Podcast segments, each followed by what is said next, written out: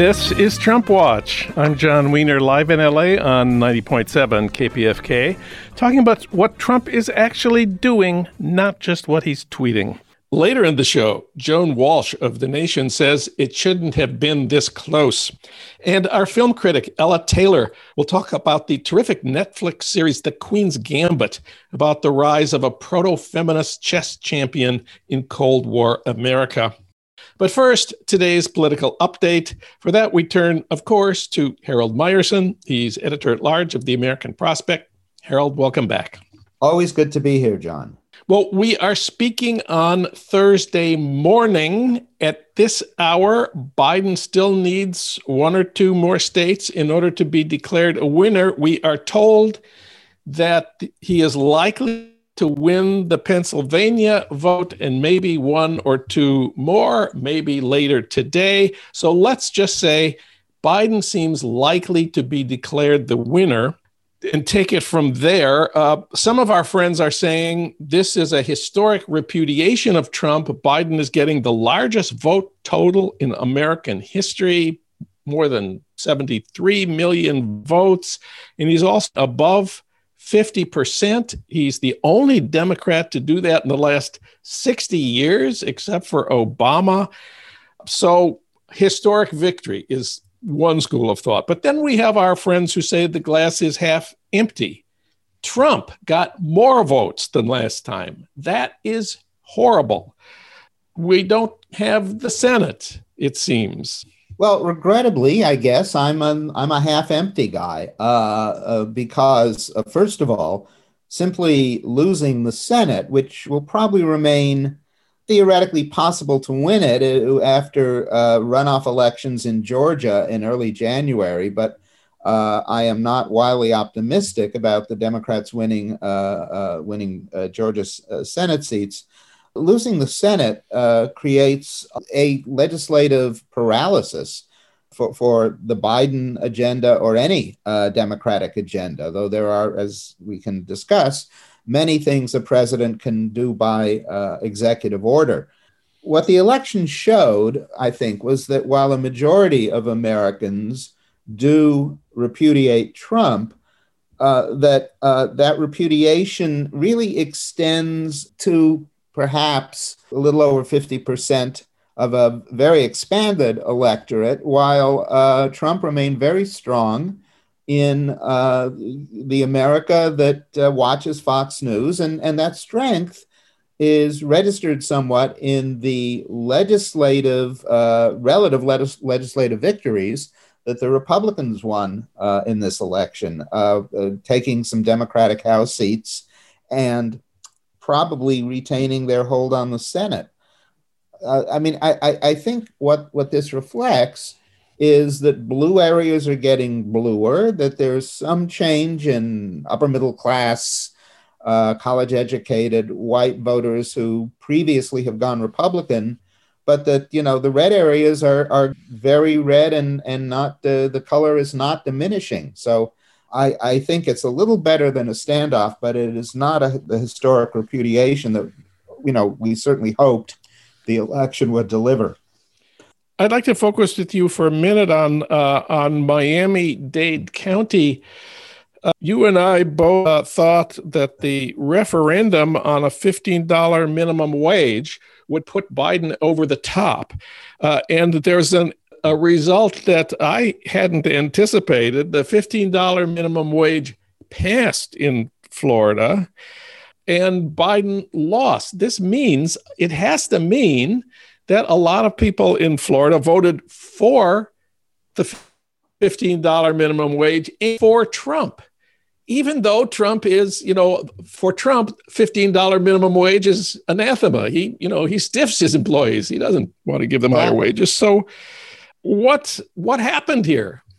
Well, two things. First of all, just just uh, to add to this, uh, in order to pass, the fifteen dollar minimum wage didn't need a simple majority; it needed sixty percent, and it got it. So, uh, if anything, this contradiction you have just uh, pointed to is is actually stronger. But we've seen this before. A lot of red states, when ballot measures have come before them, raising the minimum wage, they have voted for it and also, you know, continue to elect Republican officials. So, I mean, this, this, leads us to a couple of conclusions. One, that when they're voting on elected officials, in many ways, it's not the economic dimensions of this that is perhaps the primary factor in, in shaping their vote. And two, there are a lot of Republicans who are basically okay with a progressive uh, economic uh, agenda, the, like uh, taxing the rich more. The polling shows there's substantial support for that among the Republican rank and file. But nonetheless, nonetheless, that's not the factor that shapes their votes. I, I tweeted at some point, looking at all of this, that uh, in terms of Miami Dade in particular, that the enduring contribution of Fidel Castro may have been to have turned uh, Florida Republican. One, one of history's many ironies. Man. Let's talk about this Senate situation a little more. We we had been led to believe by the polls that uh, we were going to win uh, control of the Senate. So, so we lost. We needed at least three, maybe four, and we got two. The big one we lost was in North Carolina. Cal Cunningham, who got a ton of money, un- unbelievable, unprecedented amount of money, did not uh, did not win. We had some hopes in Iowa. We had. How do you understand the unexpected defeats Democrats suffered in the Senate? Well, a couple of things. First of all, uh, as, as sort of a corollary to all of this, the validity and value of polling is is been severely called into question uh, by everything in this election. So that that looms over pretty much all of our uh, all of our disappointments because the polling, you know, generally suggested this is going to be a much more democratic uh, electoral result than than we've seen. Uh, secondly, there is really a link, and uh, the Atlantic's Ron Brownstein has been making this clear uh, over the years. There's really a link between uh, when a Senate election is up in a presidential election year. There is uh, increasingly a link between how the presidential candidate does and how the Senate candidate of his or her own party does. in other words, there's very little ticket splitting out there. And so polls that suggested that uh, Biden was leading in Iowa, uh, uh, you know, uh, also suggested that Theresa Greenfield, the uh, Democratic Senate candidate, was leading in Iowa. Uh, you know, and in fact, the Iowa results followed the were, were the same on both the senatorial and the presidential line. Trump won handily and Joni Ernst won handily. And we've seen pretty much the same thing in every state except Maine, which is a weird state, uh, where Susan Collins uh, did, uh, you know, significantly better than Donald Trump and, and won the state. Of course, you know, Collins was the only Republican senator who refused to say whether she was voting for Trump. Uh, had she said that, you know, that might have uh, led to a different outcome. So that that that's an exception, but not a total exception. And then, as you point out, Democrats threw a ton of money at Senate candidates who not only you know lost but came close, like Cal Cunningham, but lost and lost big, like uh, uh, M.J. Hegar in uh, in Texas, like the above mentioned uh, Theresa Greenfield, like Amy McGrath, who never stood a chance against uh, Mitch McConnell in Kentucky um, you know, uh, the money continued to go uh, to a host of these candidates who were improbables to begin with. Um, and uh, again, misleading polling, though, even in some cases, in, in the Kentucky case, there was never anything in recent months that, that showed that Amy McGrath had a chance against. Uh, uh, against Mitch McConnell. So um, there are a lot of factors here. And there's one other factor and that is that the Democratic Senate Campaign Committee, which for which the real head is Chuck Schumer, the Democratic leader in the Senate, pretty much anointed the Democratic nominees. Once Schumer essentially picked them, uh, so much money came to them that uh, effectively everyone else was driven out of a Democratic primary, and they didn't have to really prove themselves in a primary. And that, that, that, that I think, in hindsight, is a very questionable system because it didn't, uh, you know, it, it, because it doesn't sound right, A, and B, it doesn't really go along with small d democratic principles, and C, it didn't produce any, uh, you know, any successful results. Let me go back to the polling which you uh, raised. You remember last week we talked about the Washington Post poll that had uh, Biden winning Wisconsin by 17 points, and in the end he's going to win by 23,000. You know, less than one percent. You know, and I said to you, could this be a typo? And you said uh, they say it's you know it's what they found. Two things about polling. Number one, in the midterm elections of two years ago, the polls were exactly right. They picked, uh, they, it was going to be a big Democratic turnout. It was going to be a wave election. So they sometimes they are exactly right and sometimes they're way off. I think the way off, the problem when they're way off is uh, the science of polling depends on a very subjective judgment of who is a likely voter of course, pollsters write PhD theses on this. They've been studying this for 50 years. The idea, the, the basic idea is the likely voter is somebody who's voted before. So if you say you're for Trump, but you didn't vote for him last time, you're not put in the likely voter box. Trump got a lot of those people who hadn't voted in the past to vote for him this time. I don't know how the pollsters can figure this one out, but I think that is where they're going to be looking, they're going to have to change their definition of likely voter on the basis of the experience they've just had. Well, yeah, uh, I'm I'm reminded of Donald Rumsfeld's distinction between known unknowns and unknown unknowns, and they've been sort of classifying the voters you're talking about as unknown unknowns, whereas they should have told considered they were known unknowns and and and done some shifting. Well, what we don't know also is how much they suffered from what historically has been called the Bradley effect, where in uh, the gubernatorial election in California in 1982, uh, the Democratic African American mayor of Los Angeles uh, was leading in all the polls, Tom Bradley, but who ended up on election day losing to the Republican uh, nominee, uh, George Deukmejian. And uh, the, the post election remorse and analysis was that uh, people, some people were embarrassed to say they were uh, voting for Deukmejian because it might make them look racist. And I wonder, you know, to what extent some of the polling error uh, this time around was a result of an equivalent uh, uh, equivalent embarrassment about saying you were voting for Trump, or just, you know, hostility to pollsters. So you're not saying you're voting for Trump, but you are. A new topic. Let us assume that the Democrats do not win both seats in the Georgia uh, runoff on January 5th, is it? Yes. And that the Republicans retain control of the Senate.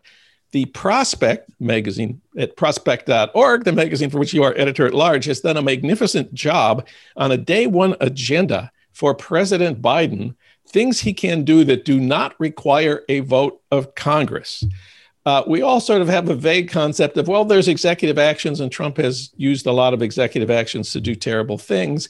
But it turns out there's a lot more to this, and you guys have figured this out. So tell us, tell us about the, the day one agenda that doesn't require the Senate.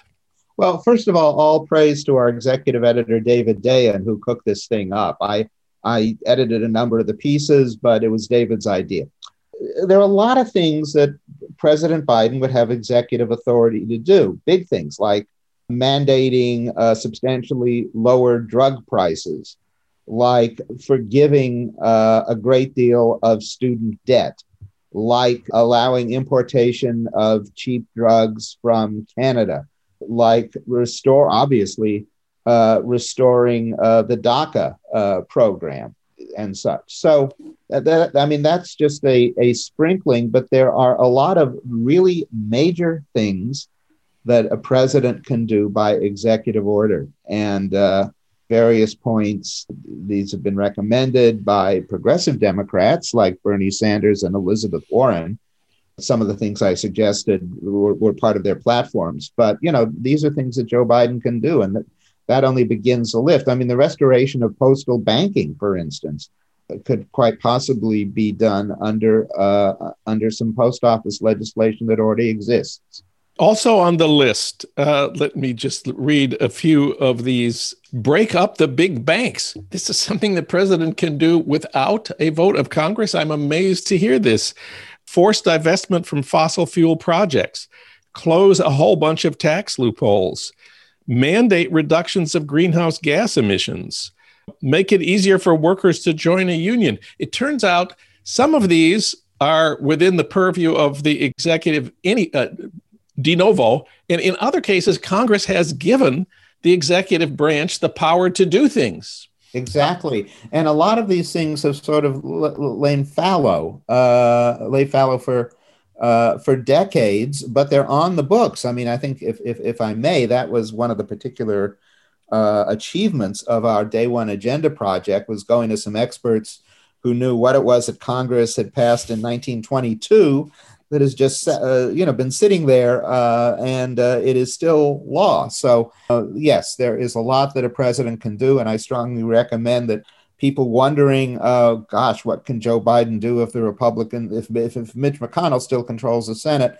Should go to www.prospect.org, uh, uh, type in day one agenda, and you will find like 20 articles. Fantastic, fantastic work.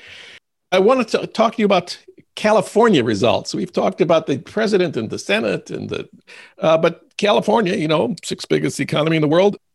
California had an election. There were statewide referenda. There were congressional seats. What do you see uh, as as the most important things that happen in California on Tuesday? Well, as as we speak, uh, some of these are still up in the air. California, yeah. you know, usually takes a long time tallying its massive votes. I suspect, by the way, by the time all the votes are tallied, California will rank number one among the states and highest percentage of, uh, of, of Biden voters. Uh, right now, I think it's second in Massachusetts, but there's still like a third of the vote out, and uh, uh, I think that's a disproportionately Democratic vote. Uh, on the on the referenda on the uh, ballot measures, it's it's it's a mixed bag. It remains to be seen whether uh, Proposition 15, which would essentially repeal a big chunk of Proposition 13 from 1978, uh, and allowing uh, the government to reassess commercial property at its current value rather than its 1978 value or whenever the last uh, ownership change occurred. Uh, it's narrowly trailing. I think it could well win, though, and that's that's a very big change for uh, uh, for California. the gazillion dollars, actually a little more than two hundred million dollars, that the Uber and Lyft and DoorDash spent uh, uh, to avoid having to pay their workers a minimum wage and give them benefits. They, they kind of swamp the opposition there by massive spending, which is sort of predictable. I mean, the great irony about California initiatives is they were conceived in the uh, progressive era of 1911 and thereabouts uh, as a way to avoid money's domination of lawmaking because the Southern Pacific Railroad essentially controlled the legislature. Now money dominates the initiative process too. Uh, so it's uh, it's one of the unfortunate uh, unfortunate ironies. But you know, I think Democrats are going to hold their own when all the votes are counted on congressional races. And let me ask specifically about L.A. County, the most populous county yeah. in America, the most democratic county in America. We have some significant results in, in LA County? We do. Um, uh, in, in perhaps the most crim- important criminal justice related uh, election in the country, uh, a criminal justice reformer, George Gascon, former DA of San Francisco, beat the incumbent, Jackie Lacey, which is a real victory for this new generation of DAs who uh, have a, a, much less draconian uh, approach to uh, a whole host of of crime issues. Also, I was delighted to see that Holly Mitchell, who has been in many ways the most progressive legisl- state legislator for, for many years, was elected uh, to the County Board of Supervisors. Uh, this really gives Los Angeles, LA County, home to 10 million people, the most progressive gr- group of county supervisors ever. They're all women, by the way, for the first time. Uh, Holly Mitchell is an African American woman. This is also I got to point out the first time I think that the County Board of Supervisors has been well to the left of LA city government, even though the county is not as true blue Democratic as a city. Four million people live in the city, 10 million in the county. And let me also say a word about uh, Proposition J, these the anonymous sounding uh, initiatives for LA County. This is kind of the best version of defund the police. It will, it, it passed. It will shift resources from the police and jail to treatment, housing, and other services to assist people in crises and deflect them from unnecessarily unnecessary criminalization it is a really impressive victory for the Black Lives Matter movement, which is able to combine politics and protest in a way that very few protest movements that focus on the streets have been able to do. Uh, that combined with getting George Gascon elected is really a huge achievement for the world of Black Lives Matter and rethinking all of criminal justice. And part of that was a statewide uh, referendum. Prop 20 was defeated. This was the police and the prison guards initiative to uh, roll back criminal justice reforms that had been passed by the state legislature. And the fact it, it had a very misleading campaign, but the fact that Prop 20 was defeated and that LA County passed this much smarter version of defund the police. This is really the kind of the culmination of our our summer of protest, uh, and we salute Black Lives Matter for being able to negotiate politics as well as uh, as protest. We, and of course, there's also Prop 17, which restores the rights of parolees to vote. Another part of this agenda.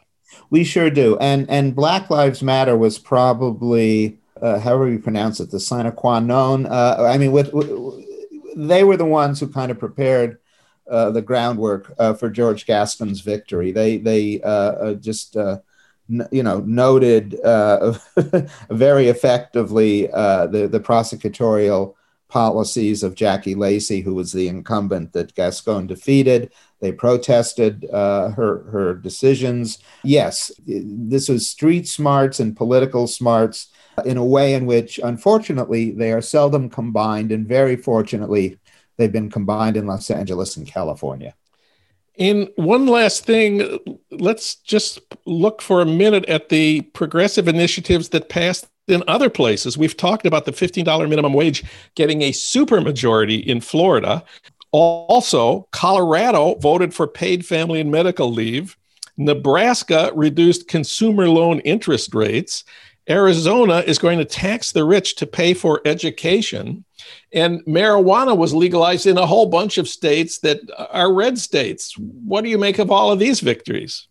Well, again, uh, since they're red states, th- th- this this shows a kind of divorce between bread and butter issues, although I don't know that marijuana quite, comes under that heading, uh, and uh, uh, and political voting. Uh, and you know, I, I, one of the things that it demonstrates is that Democrats need to be very clear about where they are on these bread and butter issues, and uh, hope that that has uh, has some impact. I think we've talked about just about everything. Harold Meyerson, thanks so much. It's always great to have you on the show. It's great to be here, John.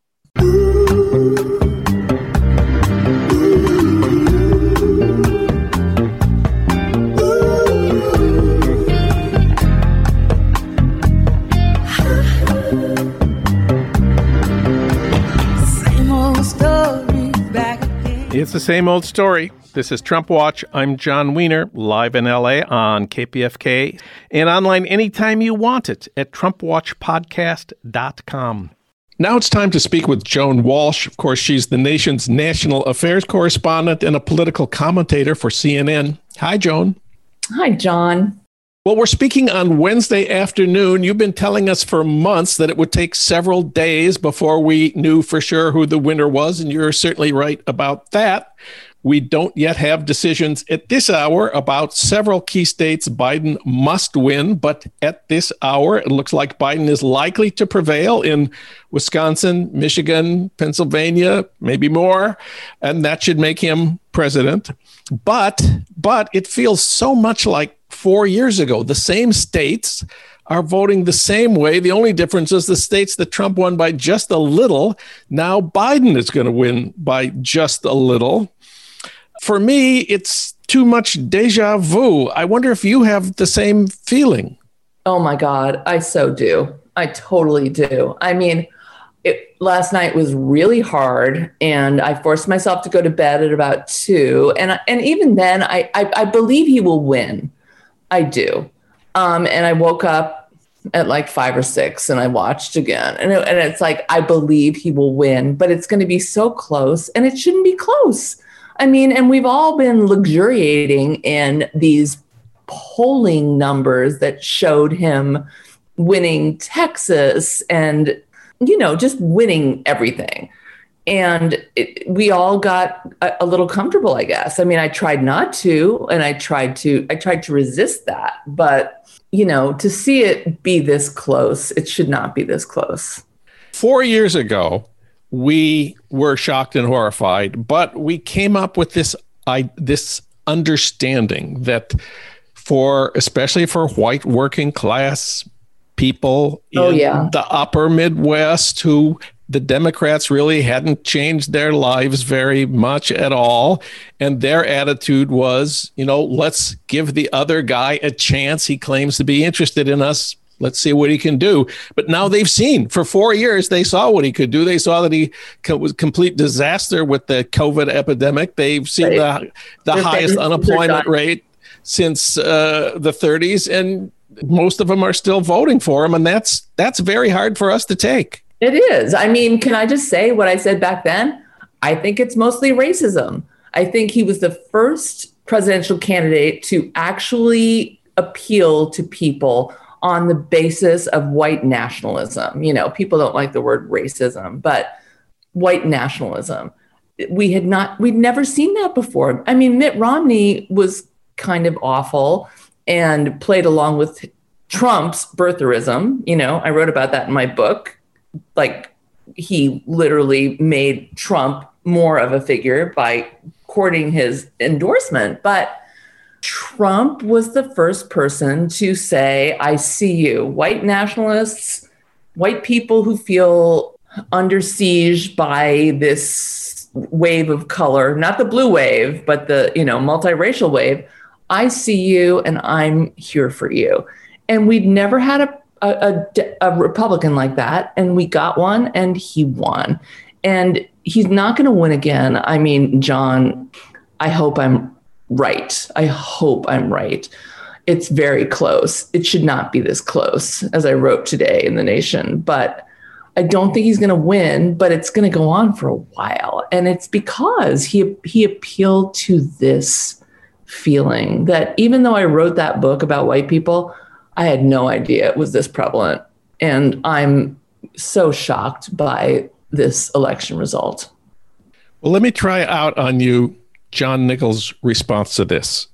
Uh, John Nichols John Nichols says Joe Biden already has more than 70 million votes. That's the largest number of votes for a president in American Ever. history. Ever. He, he may end up with four or five million more votes than Trump. He's also, second major fact, he's also above 50%. This is very unusual in our lifetime. Hillary only got 48. Obama really is the only Democrat who's ever gotten above 50% in our uh, lifetime. In, in, our in our lifetime, Bill Clinton never got close to fifty no. percent. So so this is a big victory. The most votes any president has ever gotten. The first Democrat to get over fifty percent since since, and the only other one, in addition to Obama. There's only one thing that makes it not a big victory, and that's the electoral college. That's where it's close. That's our problem. That's what we have to change. Right. Well, you know, I love John Nichols, and he literally called me this morning to buck me up. I think he's going to win. If he wins, he'll win the Electoral College too. But, you know, if we don't win the Senate, if Democrats don't win the Senate, that will be also really deflating. I mean, there's so much about this that is deflating because 235,000 people have died. What do we have to do to call attention to that. and thousands of families at the border have been separated. What do we have to do to call attention to that? What did we not do? And I have people texting me and emailing me, and I'm just not writing them back who are like, oh, Biden should have done this and that. But I think that Biden and, and, and Kamala Harris did, did a lot of it, did most of it. I hope we can call them a minority but a really, really entrenched, sad, desperate, horrible minority. Um, the people who came out, who goes to the Mario Cuomo Bridge in New York and, you know, stops traffic, who drives a Biden Harris bus off the road, who goes to Marin City, which is the only tiny pocket of Black people in Marin the the Trump people did that. So you know, we I feel like we're lucky we didn't see that much of that, but I think we're going to win. But it's still going to be such a narrow win. It's going to be very very hard to deal with. So you mentioned the Senate you know, we have to talk about the Senate. The Democrats needed three. We got Colorado and Arizona. We lost the one, the other ones we were hoping for, North Carolina, where we spent a fortune. I know. Uh, we had hopes for Iowa. Seems likely that the fate of the Senate will depend on a special election in Georgia in January. You've spent a lot of time in Georgia tell us about Georgia and what's going on there. Which, by the way, at this hour, the New York Times needle is still pointing in the Biden direction. Really? I didn't even. I don't look. I didn't look at the needle. I don't. I hate the needle. the needle after four years ago. But thank you for looking. Well, I still think that we can do it in Georgia. I mean, I've been in touch with the Ossoff people, and there are a lot of votes out in Atlanta. There are a lot of votes out in Atlanta. And, and let me just other- say, Ossoff Ossoff is challenging Purdue. Perdue. And that's that we could win outright, which would be great. Right. It's the other one, the the open seat that's likely to go. But Reverend Warnock, but you know, well, not but yes, uh, it, uh, that's almost certainly going to go to runoff well, it matters a lot if uh, if, if Ossoff wins. Although if if Ossoff also goes to runoff, because both things will happen. If there's you know if Ossoff di- doesn't quite do it, he'll go to a runoff, and I would like to be around for a January fifth race in Georgia because screw COVID, I would be down there. you know, I think dem- all Democrats would be focused on, on that. So, and let's talk about the money here. North Carolina, the two candidates spent $242 million on TV ads. You can imagine what's going to happen in the if in a Georgia runoff. 242 million is going to be, you know, they'll probably spend twice that much money. Money is just totally out of control in our politics, don't you think? It is. And you know, what I when when I talk to the people that I write about, which is mainly state legislative candidates and their managers, they're not about TV. They're about getting people out. They're about going door to door. And that is, you know, maybe we will find that when we really look at this race, that it was a big problem that our people couldn't go door to door. But I think, you know, if, if we go to a runoff in Georgia, I think there will be more door to door. And, you know, I don't think anyone can prove anything about, you know, the results of TV. I just think we've got a lot of consultants, as you well know, who get a piece of TV. And so they, you know, they're the manager, they're the campaign manager, they're the this manager. And they're like, yeah, let's do, we've got this great ad and we've got this great package for you and I, I don't see it working. And we certainly didn't see it working in North Carolina. In the one state where there was uh, a significant door to door effort, Arizona, where Unite Here did yeah. send thousands of people door to door, they showed it can be done. They they wore masks and, and face shields. They distributed masks to the people they were talking to. Arizona is looking very good for very good. Uh, for for the Democrats. So there's yeah. a model there. Yes, and I, am so excited about Arizona. and unite here. I mean, I, you know, that is one of the great spots of last night. And there will be more. I mean, you know, it's just too early to be as downhearted as I am. well, I'm glad to hear you say that because your whole message for the last month has been it's going to take a few days and you know be patient and don't and get then, excited. but then, you know, in the last few days people have been like we might know by Tuesday night and I I got into that. You know, Jon, I'm I'm normal. I'm just an instant gratification person so if you promise me it's going to happen, I'm going to be there. But yeah, well, I, I went back to those polls, Wisconsin polls. Um, the final Wisconsin polls, New York Times poll rated A plus by Nate Silver said Biden was ahead by 11 among 11. likely voters. The Washington Post poll rated A plus by Nate Silver said Biden was ahead by 17 in Wisconsin. Yeah. Now he's going to win by about 23,000 votes. 23,000 people in Milwaukee who stood out in the cold. My my high school friends. what are we going to do when we when we can't trust the polls in 2 years or 4 years? I mean, they were better in 2018. And what does that mean? You know, 28 the, the midterm polls predicted a pretty big Democratic win, and that's what happened. And these polls predicted a huge Democratic win, and not just presidential, but the Senate and also the House. I mean, Dave Wasserman of Redistrict, I'm not calling him out because I don't like him or I think he's bad. He's great. But he was like the House, you know, they're going to, Democrats are going to pick up like 15 House seats. So, what happened there? So, that is going to be a whole different story in terms of how we cover these races in the next year or four. I, I, I just don't know. It just it makes no sense to me. Joan Walsh, she told us to wait, and she was right about that. Joan, thanks for talking with us today. Thanks, Jon. I'm going to try to listen to my own advice.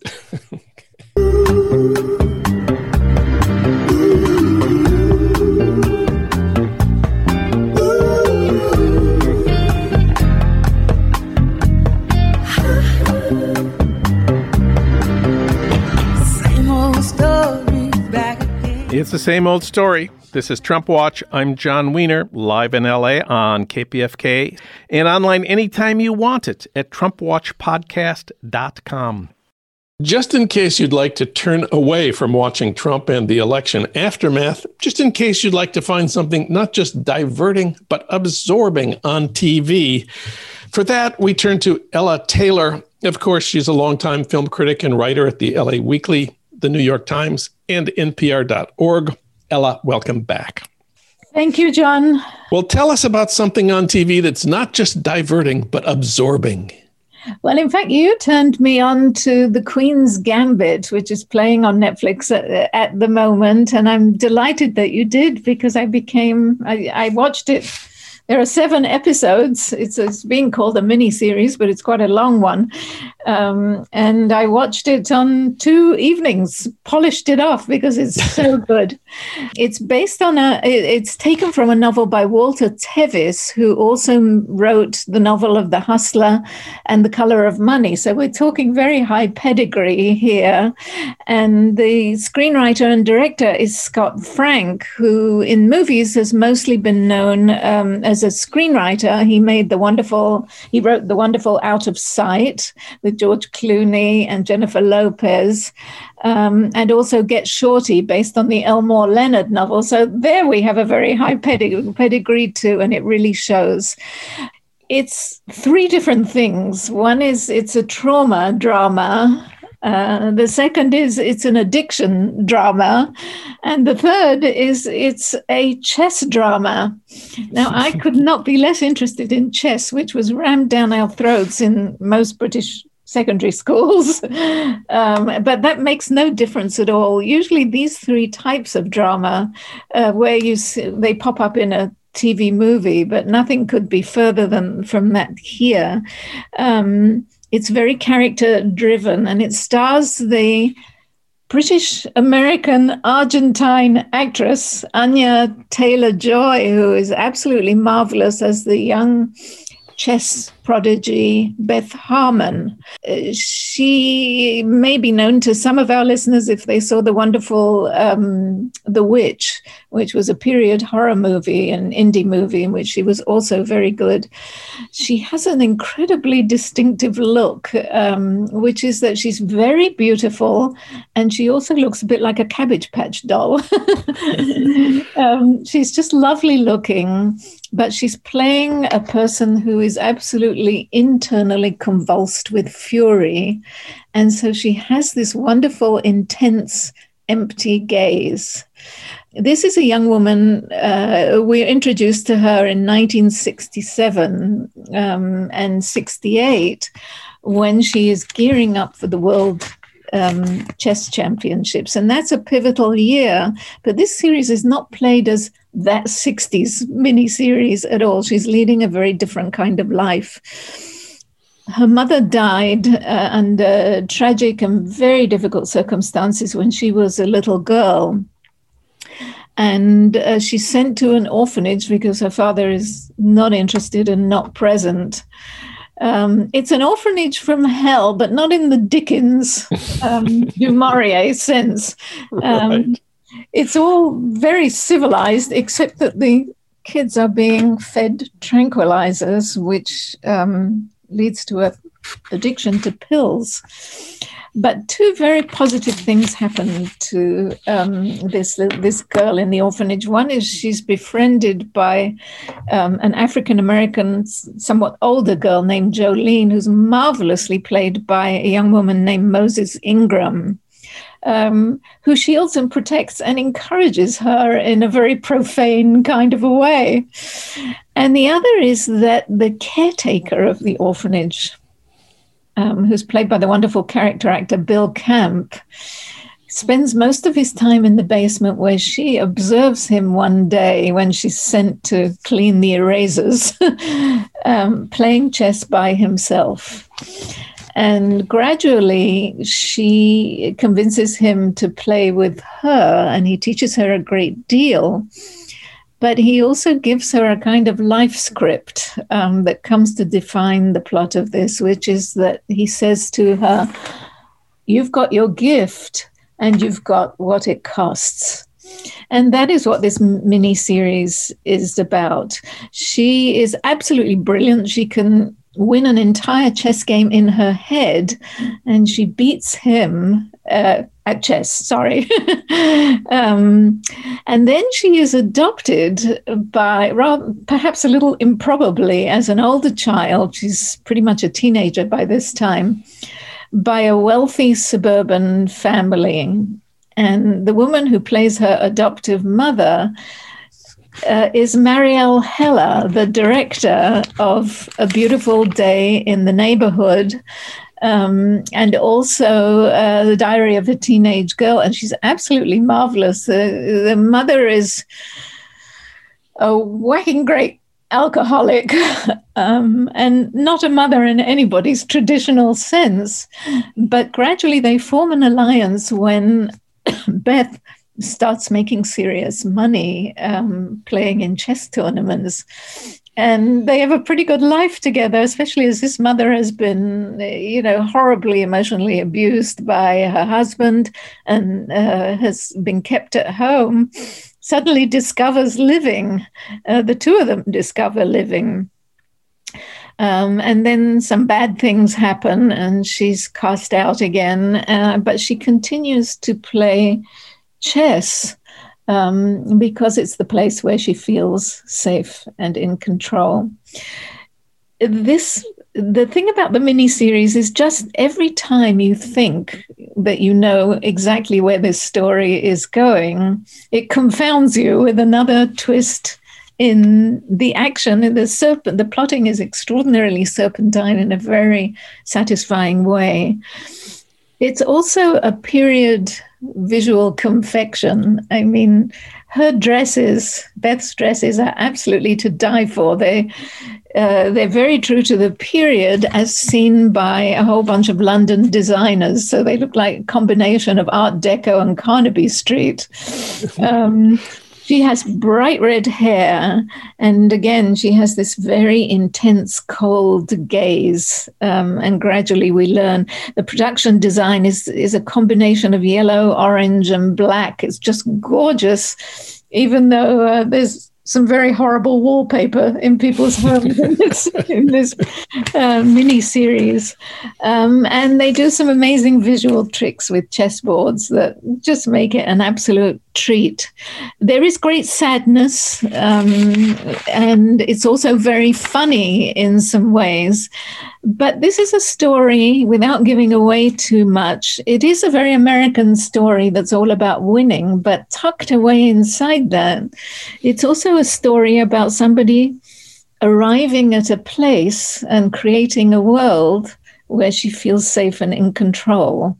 And I would add, it's it's kind of a proto-feminist story in that her she is smarter than all the boys and she knows that she's smarter than all the boys and she doesn't make a big deal of it but she's just sort of she's a very internal person as as you've said. So she's not like struggling for the rights of women. It's just that she embodies a kind of feminine power that's unique in the world really. There were no women chess champions at least in the West at that at, at, that point. So it's sort of fascinating to see her deal with the boys, the boys in the high school, the boys in the chess world. Chess is a completely masculine thing, and you know people don't think she's going to make it. And then she ends up with this sort of gang of guys who who are her backup and her buddies and who support her, uh, and that's a kind of a delightful uh, part of it too. Who are sort of in her corner. And and that takes takes me to my second point. You you you rightly said it's a it's a trauma film. It's an addiction story. It's a coming of age story. So it's also a sports story. I mean it's done like big boxing the big boxing champion you know you got to psych out your your the the world heavyweight champion.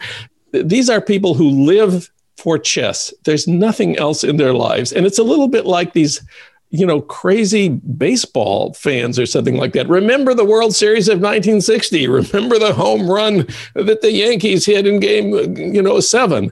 They have that same mentality, but I, for one, never thought of it as part of the world of chess. And I think the writer who you said wrote uh, The Hustler brings that same kind of sports movie vibe to this unusual, indeed unique setting. And of course, it's also a Cold War drama, especially towards the end. There's some absolutely marvelous episodes because she has to go to Moscow, um, just to wangle her way into going to Moscow because she loses her funding from a, a an event, evangelical Christian backing who want her to um, make a speech against communism. And she ends up playing the champion of the world. And he's a, even though he hardly moves a muscle, um, he's played by an East European, I think they're probably Polish actor whose name I can't bend my my mouth around. And he is also, you know, I mean, he says she's a survivor like us but he doesn't talk very much. And uh, at the end, he proves himself a total mensch. And she refuses just equally to be a pawn of the FBI, who also want her to do some espionage and, and so on. And it's all delightfully done. And it's partly funny, and it's also a great suspense thing. It's a wonderful score which is composed of pop songs from the era. I was delighted that one of my favorite songs Peggy Lee's Fever um, figures prominently, but also uh, some original music that is just understated, doesn't cue your feelings, um, but is really wonderful. I should say, by the way, that this was co written with Alan Scott. I looked up Anya Taylor Joy, and the latest news about her is that she is doing a Mad Max prequel. Well, she'll be where she will be playing the Angelina Jolie role. So she is about to move into big budget international stardom. I would rather see her playing chess, frankly, but I guess that's what it means to have a, a, a big career in Hollywood. Yes, and I, I, have a feeling that she's pro- she's a very intelligent actress, which is, as we see from from this series, and I think that uh, she will probably choose that career very smartly, is my guess. So, we've been talking about The Queen's Gambit, seven episodes on Netflix, not just diverting, but absorbing. Wanted also to ask you about a documentary called Us Kids, which is kind of important. Yes, and it was uh, it was free on election day um, for reasons that will become clear. Obviously, it's too late for that now, but you can find it at uh, Alamo Drafthouse Drafthouse uh, house uh, virtual cinema, which I think works a little bit like uh, Kino, which we've mentioned along there, is that you go there and you buy a ticket, and they are well worth supporting because their cinemas are obviously hurting, if not uh, on the skids. It's a documentary about the Parkland kids who uh, endured a terrible school shooting in in Florida, as everybody knows, and this is about their trip about the March for Our Lives that they organized, um, I think with some help from their teachers and parents, but not that much, where they traveled across America to uh, militate uh, for gun control and uh, to try to get people not to vote for politicians uh, who were taking money from the NRA. Now, they've had an awful lot of news coverage already, especially uh, two of their leaders, Emma Gonzalez and David Hogg. Uh, but this documentary does something interesting. They are both, you know, fairly prominently featured in the movie. And Emma Gonzalez, in particular, is the most extraordinarily articulate young woman. And we also see her very differently in, in this documentary because it's actually quite a joyful movie um, about their their their march. But you know, so often we see her in tears making speeches, and she hates that. You know, she's just gone way past that. And David Hogg, who's uh, you know uh, took a great deal of abuse um, because he made some offhand comment about being rejected from a bunch of coll- colleges, but he's actually shown as a very intelligent young man here. But the movie doesn't focus primarily on them. It focuses on a third leader in the March for Our Lives, a, young teenage woman named Samantha Fuentes, who calls herself Sam and is known from that. She is not as not nearly as smooth or polished as the other two. Um, she's extremely emotional uh, when she gets before when she has to make a speech she throws up several times, but she is a very powerful and unusual spokeswoman. Um, she comes from a, a, working class family, and her version of being articulate is very different from the other two. And she, you know, we come to really care for her as this group travels across America it's not easy for her to do what she has to do, but audiences adore her. And she's a wonderful mother. Um, she has a wonderful mother. And all of them are, show themselves uh, to be very smart, sophisticated, and grown up. I was very interested in how they interacted with detractors and indeed with hecklers and intimidators from the far right and from gun owners. I'm sure they got some training, but they handle themselves far better than a lot of adults uh, in refusing to get riled up. I'm sure there were occasions when they also did. But these are young people to model oneself on. They really are, um, and it's and the, I've obviously timed the release of this documentary to the election in the hope that it will um, galvanize a lot of young young people, especially new voters, who we know have um, traditionally not bothered to vote so well worth seeing. Um, they helped to, essentially to get Scott Walker and Dana Rohrabacher out of office. So that is a pretty monumental achievement, and and it's wonderful to watch them navigate both the adoration of crowds and also the, the considerable abuse that they take. Yeah, I've only seen uh, the trailer for Us Kids, but just seeing a little bit of the clip of Emma Gonzalez is the one with the really short hair. And was not anymore. Not anymore. But we remember her from the Washington rally. and they have just like a I don't know, like a eight second clip of that, and I get choked up all over again. There's just something about the intensity that she brings to this that's just overwhelming. So it's yes. Interesting to me that there's some other people who are, you know, equally interesting and important. You just reminded me that there's a lovely little scene there where she's signing autographs to a crowd of little kids, and one little girl comes up dressed exactly like her, um, a Latina kid who's got her head shaved and so on. And it's just so sweet. I'm, I'm a born sucker.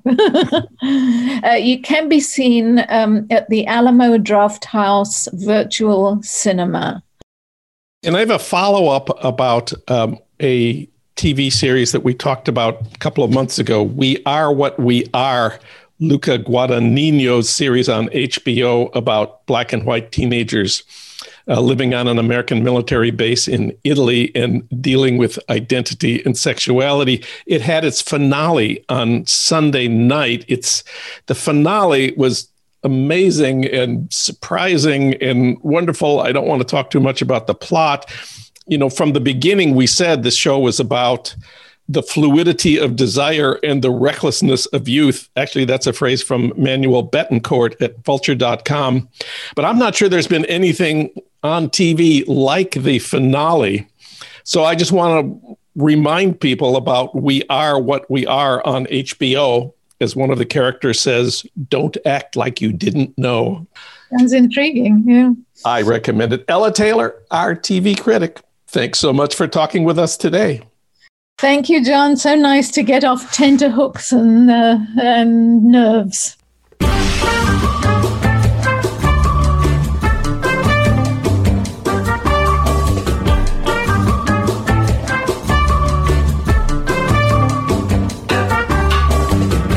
Well, that's it for today's Trump Watch. I want to thank our engineer, D'Angelo Jones, our producer, Renee Reynolds. As always, we thank Cooder for our theme music, Mambo Sinuendo. Hey, Trump watchers, if you missed part of this show or of any of our recent shows, listen online anytime you want at TrumpWatchPodcast.com. Trump Watch returns next week at the same time on the same station with more talk about what Trump is actually doing, not just what he's tweeting. I'm Jon Wiener. Thanks for listening.